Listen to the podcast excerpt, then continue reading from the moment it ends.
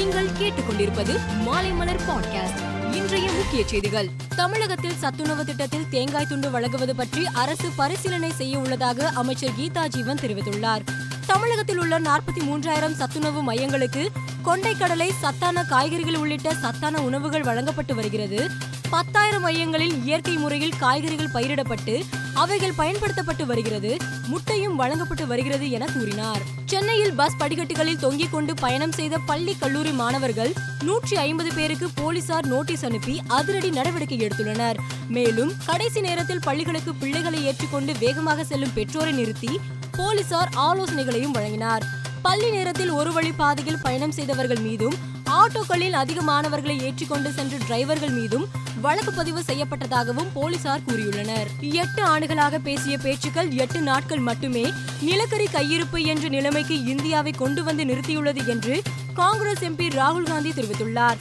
நமது நாட்டில் பணவீக்கம் தொடர்ந்து அதிகரித்து வருகிறது. மின்வெட்டு காரணமாக சிறு தொழில்கள் நசுங்கும் நிலைக்கு தள்ளப்பட்டுள்ளது. இது மேலும் வேலை இழப்புக்கு வழிவகுக்கும். எனவே பிரதமர் மோடி வெறுப்புணர்வை பரப்புவதை நிறுத்திவிட்டு மின் உற்பத்தி நிலையங்களை திறக்க வேண்டும் என கூறியுள்ளார். பிரதமர் மோடி குறித்த புத்தகம் ஒன்றுக்கு அணிந்துரை எழுதிய இசையமைப்பாளர் இளையராஜா அம்பேத்கருடன் பிரதமர் மோடியை ஒப்பிட்டு பாராட்டினார். இதற்கு பல்வேறு தரப்பினர் இளையராஜாவுக்கு எதிராகவும் ஆதரவாகவும் கருத்து தெரிவித்து வருகின்றனர். இந்நிலையில் இளையராஜாவை தொலைபேசியில் அழைத்த பிரதமர் மோடி தன்னை பற்றிய புத்தகத்திற்கு அணிந்துரை எழுதியதற்கு நன்றி என கூறியுள்ளார்.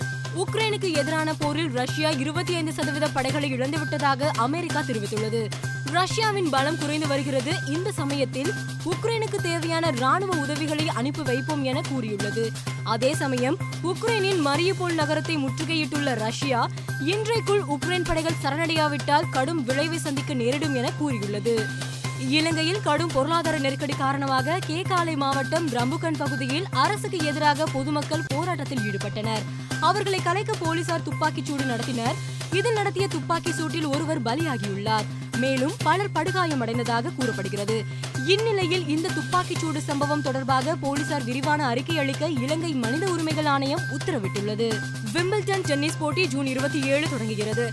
இந்நிலையில் உக்ரைனுக்கு எதிரான ரஷ்ய படையெடுப்புக்கு எதிர்ப்பு தெரிவிக்கும் வகையில் அந்நாட்டு வீரர்களை விம்பிள்டன் டென்னிஸ் போட்டியில் தடை செய்ய உள்ளதாக தகவல் வெளியாகியுள்ளது. இதனால் உலகின் சிறந்த வீரர்கள் பட்டியலில் இடம்பெற்றுள்ள டேனியல் மெத்வதேவ் ஆண்ட்ரி ருப்பிலே உள்ளிட்ட வீரர்கள் பங்கேற்க மாட்டார்கள் என கூறப்படுகிறது. அதே போல ரஷ்ய ஆதரவு நாடான பெலாரஸ் வீரர்களையும் தடை செய்ய ஆலோசனை நடைபெறுகிறது.